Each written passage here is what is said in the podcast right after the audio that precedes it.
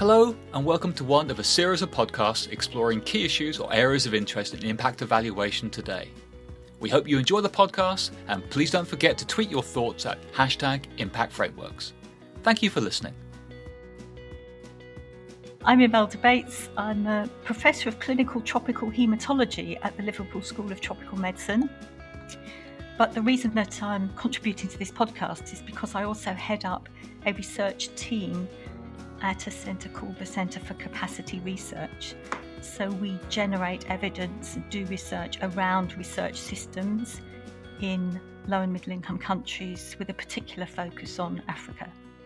So I've been doing capacity strengthening in Africa for 35 years or so. I used to live in West Africa, and all of my research is based mostly in Africa, although I'm physically sitting in Liverpool. Hello, I'm David Phipps. I am the Assistant Vice President, Research Strategy and Impact at York University in Toronto, in Canada. And I'm also the Network Director for a network we call Research Impact Canada, which is 21 universities who are all collaborating on methods and um, processes to help our researchers and students and their partners work together to be able to maximize the impacts of their research. And finally, we have Catherine Wright who is the Assistant Director at the Nuffield Council on Bioethics and was responsible for the Council's latest project looking at how research can be conducted ethically in global health emergencies, which made a number of recommendations to funders, in particular as to how they could do more to support ethical research. She is also on the advisory board to the REACH project, which brings together researchers in Kenya, South Africa, Thailand, and the UK to look at critical gaps in ethics guidance for responsible research with women, children, and families in low income settings. Hello and welcome uh, to one of the four podcasts discussing various aspects of impact frameworks and cultural change. My name is Saumu Lwembe, and I'm a senior program manager at the National Institute for Health Research. Today, we will be discussing issues surrounding the impact and impact assessment of global health research. I'm joined by three discussants who have a wide range of expertise in impact frameworks, knowledge mobilization, and ethics of impact assessment. Their contribution will undoubtedly help shed light on some of the issues that the NIHR and other global health research funders might need to consider when it comes to impact assessment in global health research. So Imelda, uh, perhaps I could start with you. Uh, please tell us about your work on strengthening research capacity and laboratory systems in low and middle income countries. What does that involve in particular?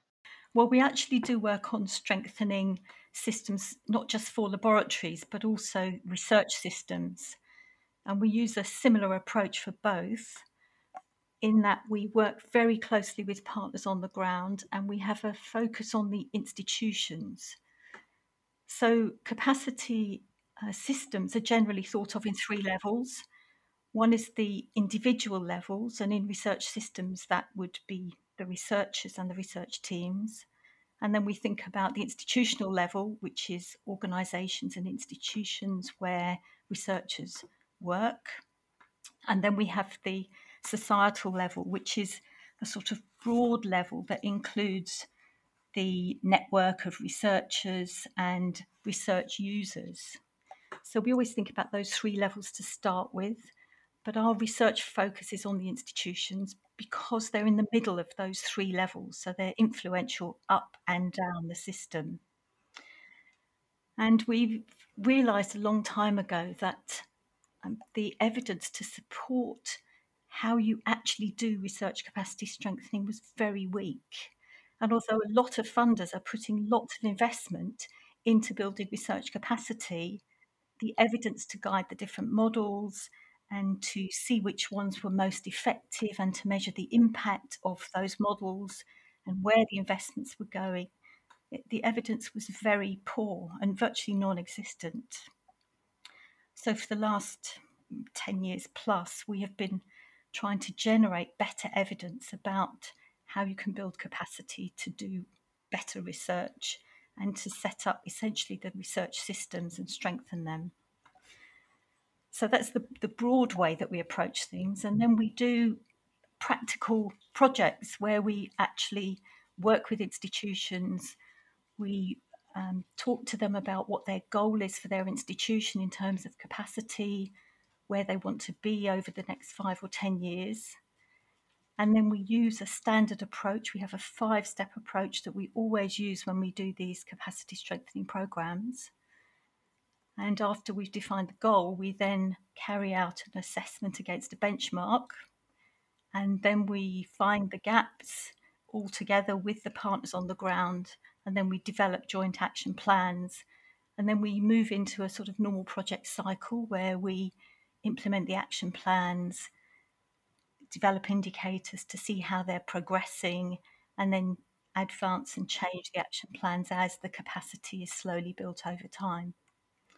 So that's the theory. In practice, there's lots and lots of challenges, which I'm sure we will come on to discussing later. But every different program that we work with enables us to learn more, to generate new evidence, and to publish because we use the same tools and the same approach, no matter what the capacity um, assessments are that are needed. So whether it's for, for example, a, a laboratory that's testing insecticides and now wants to become an accredited, certified laboratory, or whether it's a School of Public Health that might want to set up an excellent program for their early career researchers. So we can use the same approach, the same tools across all those different contexts, which is really helpful because it enables us to learn much more quickly than we could if we were just dipping in and out of various projects with different tools and methods. So you, you did mention uh, about the five-step approach uh, to capacity strengthening programs. Uh, do you mind shedding more light on that? On paper, they sound very simple. So the first thing which we found was often almost completely neglected was to sit with the partners on the ground and work out the goal of their capacity strengthening project. So, where did they want to go? What did they want to be? What was their vision for their new laboratory or for their new school of public health? So we sit down and with them and work out with them exactly what it is, and we write it down. What does that new capacity look like? What will they be able to do in five years that they can't do now? And then we try and map out a pathway to achieve that. It's a, a bit like a theory of change or a logic model. And that actually takes quite a lot of time because people often haven't thought in depth about what they want and how they're going to get there. And then when we've got that vision mapped out and documented, we then look around in the literature and through our own resources, which are now very huge, to see if we've got a framework or a benchmark that we can use to then go in and do an assessment with those partners on the ground. And it's really important to have a benchmark because none of us um, know everything about such a complex situation.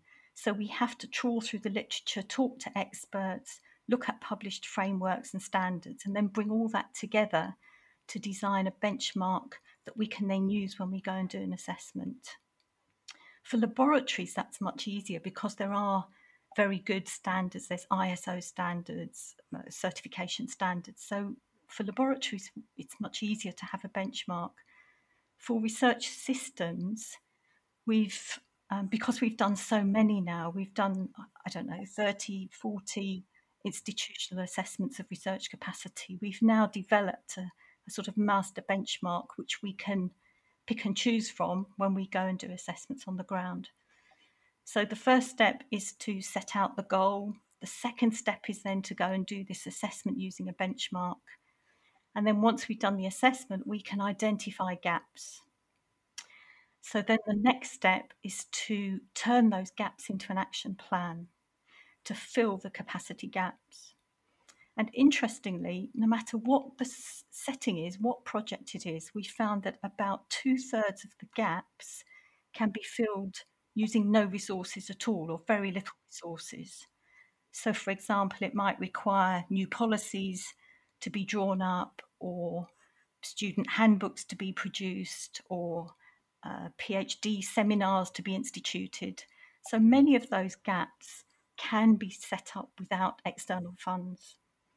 And then that's really helpful because it leaves about a third of the activities needing some sort of external support. So it helps the institutions to focus their, for example, grant applications or their applications to government for additional funding for very targeted activities that they have identified. So, along with the action plans, we work with the partners on the ground to identify indicators that we can use to measure as time goes on to see how those gaps are being filled. That's also quite a time consuming step in this five step process because often the indicators are difficult to measure they might well be quantitative rather than qualitative. And so sometimes we need to invest in particular skills, people with special skills, in order to be able to collect good quality data against the indicators. And then the final step, the fifth step, is to review the action plans, see what's been achieved, what gaps have been filled, revise um, the plan so that we bring in new gaps to address, and so it then becomes a rolling cycle of monitoring, tracking, introducing new activities. And so essentially that, that can go on for many years or it could be short and sharp, in which case it's obviously much more difficult to measure outcomes and impact, but at least we know that our partners are on a trajectory to achieving the capacity that they set out in the first place in their goal.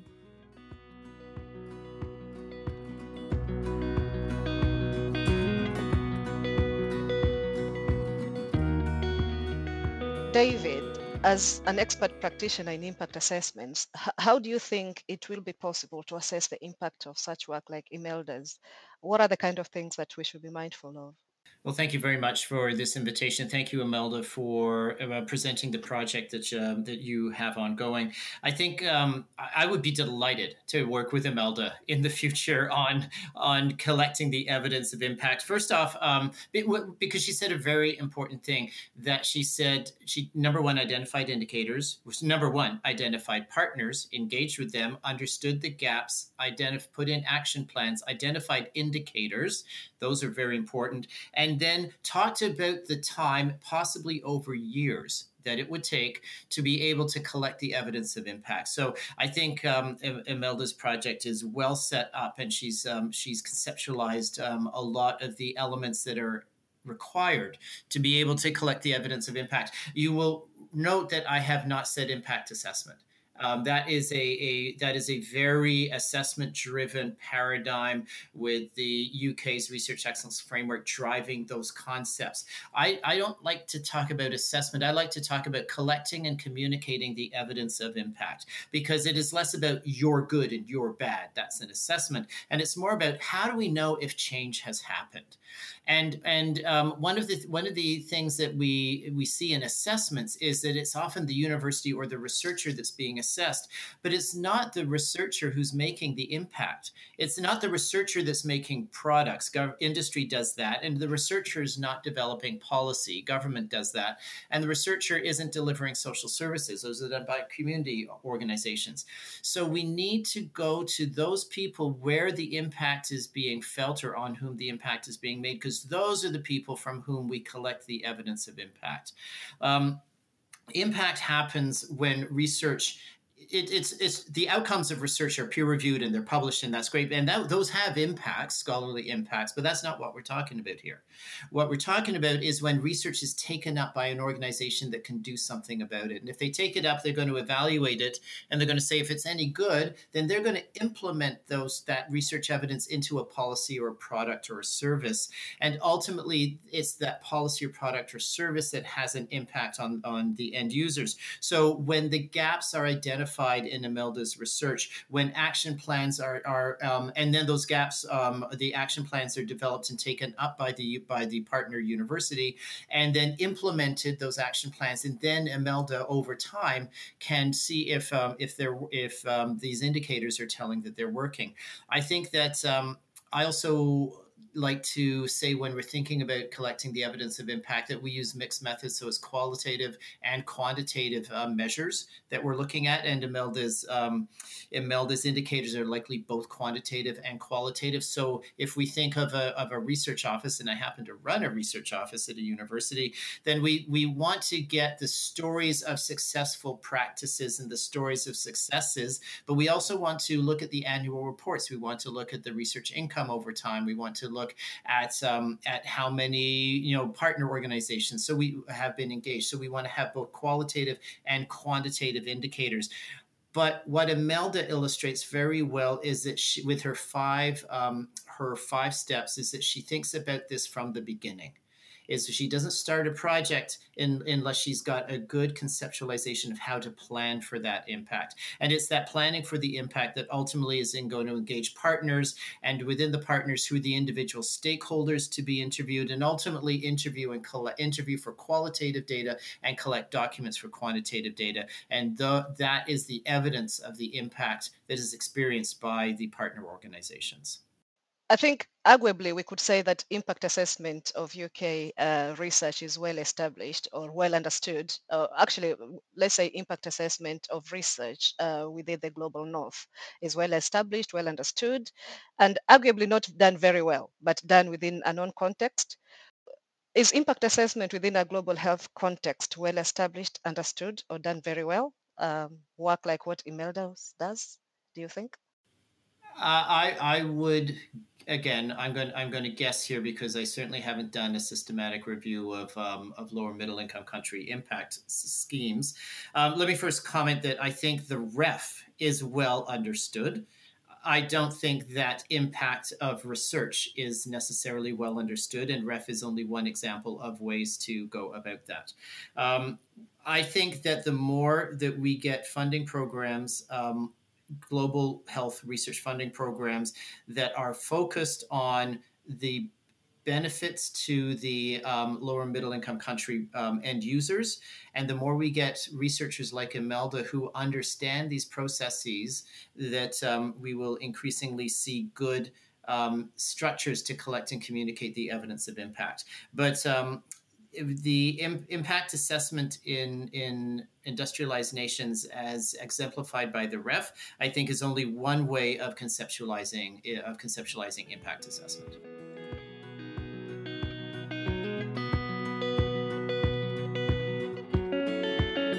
Okay, so uh, Catherine, uh, building on your expertise and years of experience in research ethics, what do you think are the ethical issues um, around this particular area of work? I think a little bit like David, I'd like to start by pushing back a little bit on, on, on the language, and in particular by probing how we think about ethics. Because I think for a lot of listeners, the word ethics is synonymous with ethical review, or possibly getting through ethics, or the hurdle of ethics, or other perhaps less complimentary descriptions. And I'd like to suggest that really research ethics need to be seen much more holistically as being about the values that underpin the whole enterprise of, of research from start to finish. And if we think about ethics in that much broader way, that's got real implications for who we think of as being responsible for research ethics.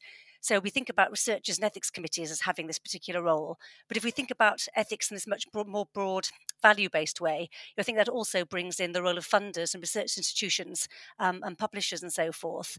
And it's been really interesting. I think it's a real privilege of being the third speaker, hearing some of the examples that Imelda and David gave of seeing, seeing that flow out of the descriptions they gave. So I suggest, I think, a key ethical issue that underpins research that's been carried out in a low income country, either in partnership with high income researchers or funded by a, a, a funder from a high income country or, or both, is thinking about whose voices are being heard all the way through. So, starting with the question of what research is actually taking place, about who prioritised it, about whose interests and perspectives are held to matter, and then thinking about the impact and what's what's really making a difference. And I think it was really great to hear Imelda describing that process of sitting down and setting goals together. Because in some of the work we've done at the Nuffield Council, looking at research, uh, how research takes place in emergencies, for example, you know, we hear accounts of how people want to have equitable partnerships, but in practice, because of the way funders have very short timescales or because of other pressures, effectively the high income partner ends up setting many of the parameters, only bringing low income researchers in later. And I think it's that sense of how you you know, as it were, sit down together to do that kind of process and make sure it is a genuinely joint endeavour. Um, that is a fundamentally ethical question about, about this kind of research. I was really struck um, when I was preparing for this podcast, looking at the, the global health, NIHR global health principles and how those emphasize both equitable partnerships and community engagement. I thought, I thought that was really important to see that set out there. And I think the sort of the next level challenge is thinking about how actually the, the procedures any funder uses can either facilitate or, or perhaps act against those kind of principles. And then moving specifically onto this idea of, of impact, and I think your focus on impact impact is again an, an, ethical imperative because we shouldn't be doing research if we're not aiming aiming to, to make a difference. We're asking our research participants to give us time and energy, and we need to actually make sure that it does make a difference and think who is making a difference for and the extent to, again to which those voices are, are coming into play. And then there's something I was delighted to hear David talking about in terms of thinking about actually who who does what afterwards. That researchers create evidence, but what happens after that? Who's going to take it on? And I would suggest another sort of ethical consideration of research from the beginning is thinking about it is the buy-in from governments, from research institutions, um, you know, to fund in a sustainable way um, the, the, the, the, beneficial practices that have been identified through the research. Again, I was very struck by by Imelda's point that actually two thirds of, of, of, what's found in her um, um, um, her projects actually can be implemented without extra funding. You know, and that's that's a very positive um, thing to hear. But still thinking about that other third, is is there buy-in from the start? Can we be convinced it's going to have that kind of impact, or at least at least have a good hope? Um, and then, I mean, coming back to ethical review, because I think it is important to, to, to recognise that's an important part of the process. Um, I think you know, at best it can improve research by highlighting issues that haven't been thought about. But I think in practice, if the the ethical review process itself is not well managed or is not well funded, and that will often be the case, it can seem disproportionate and unhelpful, and that can give ethics a bad name in a way that is really, I think, very unhelpful all around. So I think actually focus on actually how those processes can be made more responsive, both by ethics committees and by researchers themselves taking this broader view of ethics could be immensely helpful. So uh, I was quite struck at your point that ethics um, should be everyone's business and include all voices. And I and, and I quite agree with that, rightly so. Um, but my question is, in, in a context of global emergencies like the COVID-19 pandemic that we're all experiencing, how does one reconcile the tensions between rapid impact assessments and the need to meaningfully involve all voices, especially those of the communities and patient groups, which we know takes time and resources? Absolutely. I mean, that's that's the, the, the absolutely sort of classic challenge, I think, of research in, in emergencies. And actually, ironically, the Nuffield Council um, actually published a report on this three days before COVID was declared to be a public health emergency of international concern. And we drew heavily on, on the experiences of, of, of Ebola in West Africa as part of our part of our work. Um, and I think the bottom line is about one has to keep these values there, but one has to be pragmatic about how they're implemented. So, on the community engagement side, and part of our project was talking to um, those who were involved in doing community engagement in Liberia during the Ebola outbreak. Um, and the person we, we spoke to there kept talking about the need to learn and adapt, learn and adapt. You can't actually start with a shiny new um, community engagement setup before you before you start because there isn't time but you have to actually build the research in a way that there is space to to listen and then to change in response to that um, that input. And in fact, it was highlighted then. I think one of the most dangerous things is to sort of start asking people for input and then say, "Sorry, it's too late. We can't change that," because that's highly disrespectful of the kind of input you have. But I think, I mean, what was striking in the Liberian context is really quite how the community engagement there actually turned around what was a very distrustful approach to research to actually very successful vaccine research. So I think it's engage, community engagement isn't just a, a nice to have in an emergency; it's actually actually an essential.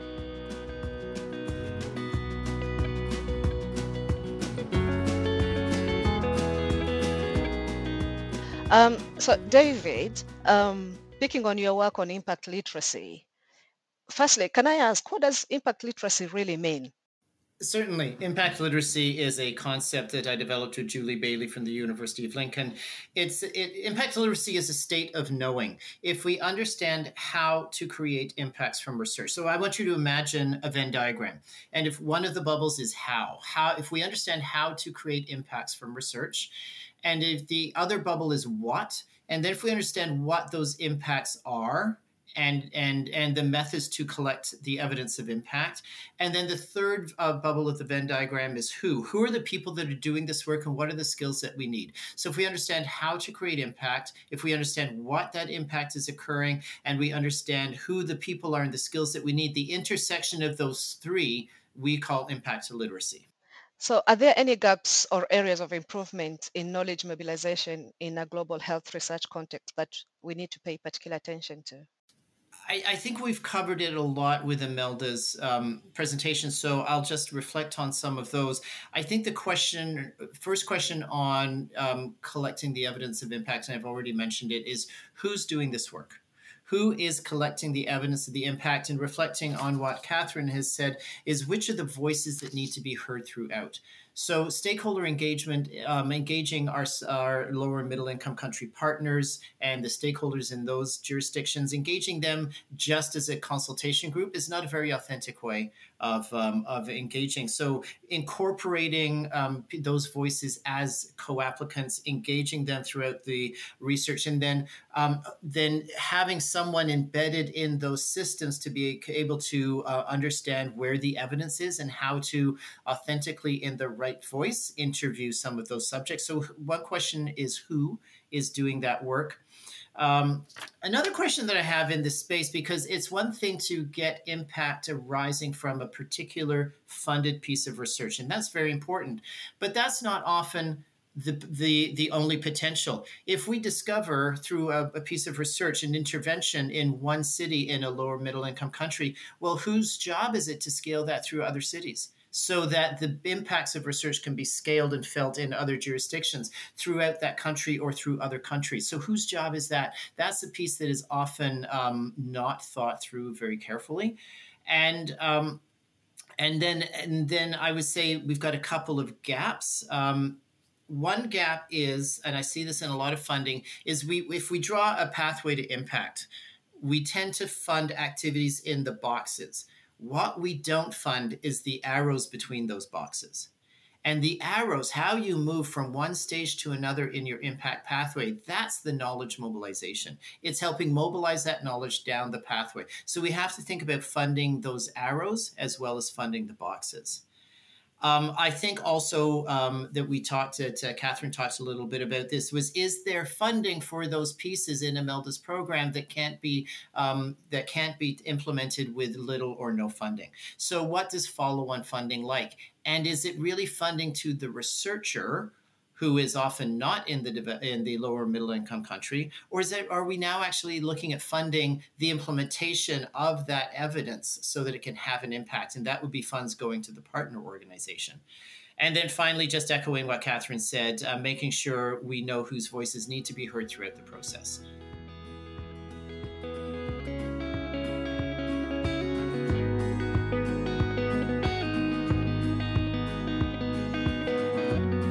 Imelda, I know you've you've you've mentioned uh, in your previous conversation around some of the challenges that uh, you face, but I want to explore that a bit more.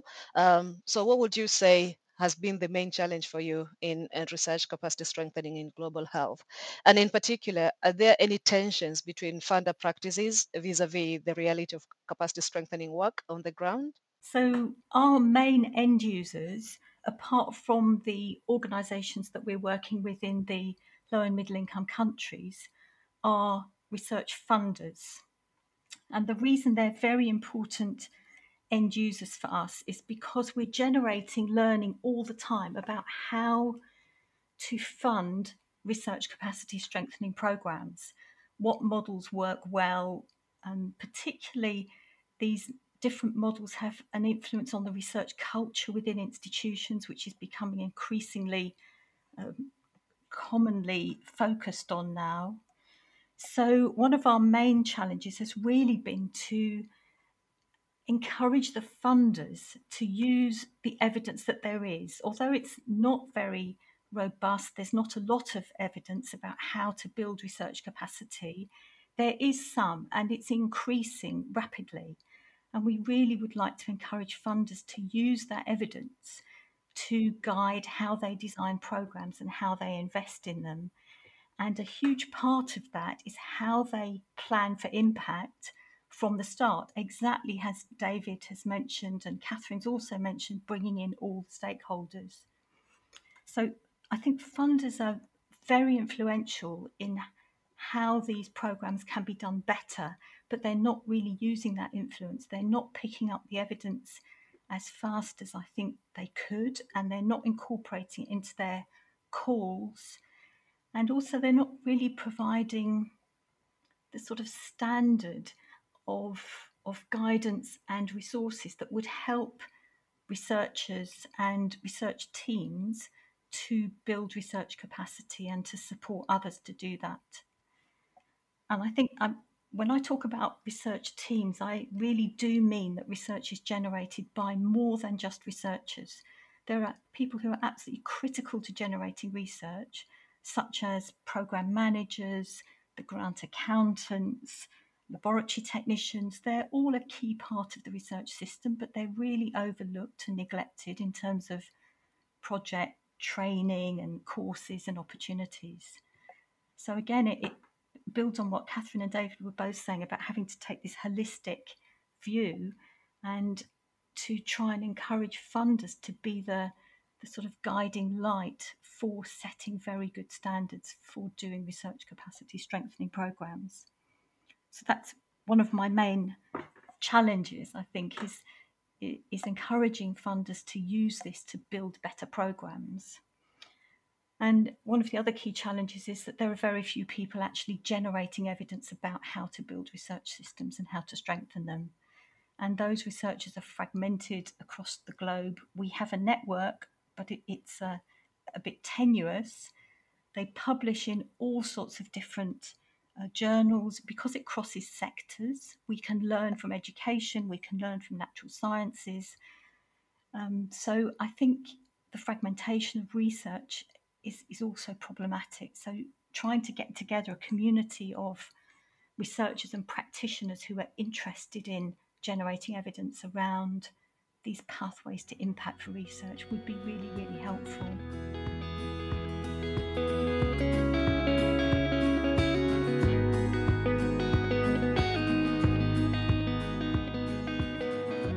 Catherine, um, you did mention earlier on um, a, a, an observation that uh, is is, something that uh, we, have observed as well, and as an NIHR trying to address that, uh, the tendency for high income partners to set up uh, priorities and then bringing LMIC partners later.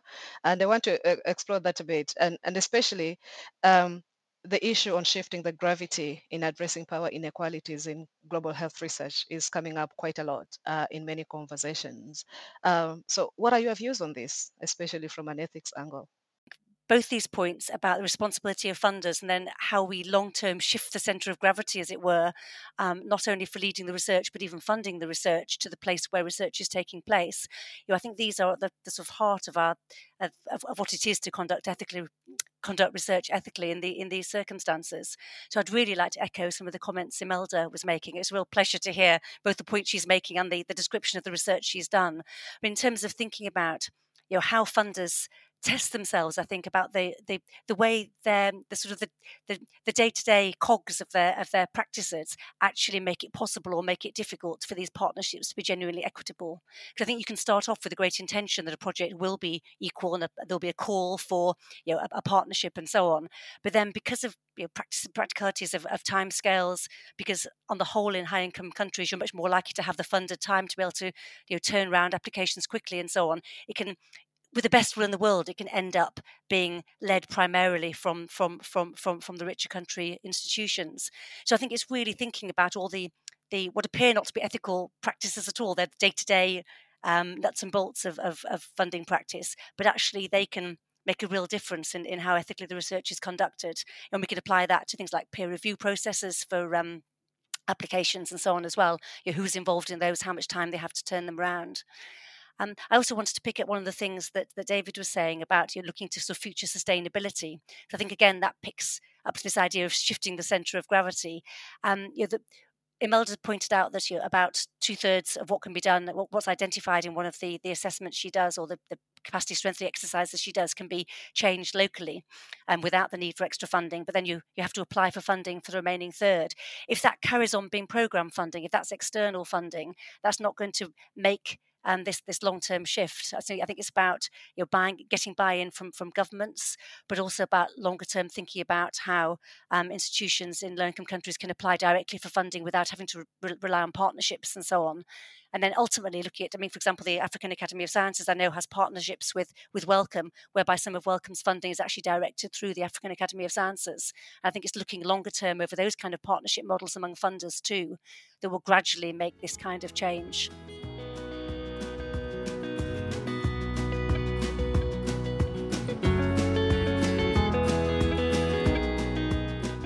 How best can we support or promote an impact culture in global health research? I think really it's just to reiterate what has been said before. I think one is to plan from the start for impact. And that doesn't just mean in some sort of nebulous, non specific way. It means actually sitting down and thrashing out how you're going to get from A to Z.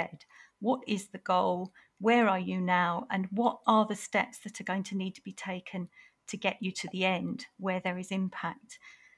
And to do that, it involves a large number of players. So you have to bring in holistically everybody who is impacted or can contribute to that pathway, not just the people generating research, but all of those impacted by it, those funding it, those using it. So I think my two messages would be to plan meticulously from the start. It may not work out like that and be prepared to be flexible, but also to bring everybody on board and keep them on board and listen to them and act on their inputs all the way through. One of the, I'd just like to introduce a new concept around power, um, and where, the, and we've talked about it from all of our perspectives, but um, how do we authentically engage the voices of lower middle income countries in the actual decisions of who gets funding?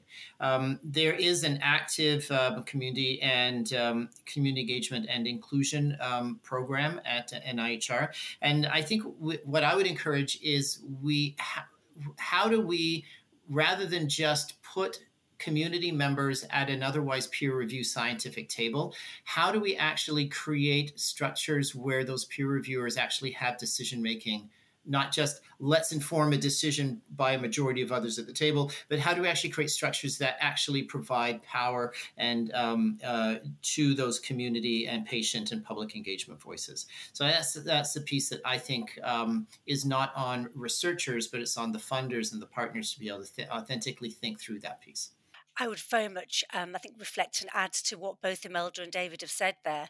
I mean, I think if we think about funders as having ethical responsibilities for this conduct of research, I think recognizing those power differentials and finding ways to account for them in the way that David describes, you know, is probably the sort of the, first task um, of ethical research. I think Imelda described very nicely, you know, the sort of the starting points for a particular. Um, um, a particular project or a particular um, um, um, um, scheme. I think what if we think in terms of, of accounting for those power differentials and, and really taking action um, to start minimising them, I think that's that's the role of funders, and it's something that they, they, they, they, could be doing, and it'd be great to see them developing it. So very many thanks uh, for everything today, David, Catherine, and Imelda. I think it's been a very enjoyable discussion. Um, don't forget the other po- podcasts and contact available for download. And please keep the conversation going either on LinkedIn or Twitter with the hashtag Impact Frameworks.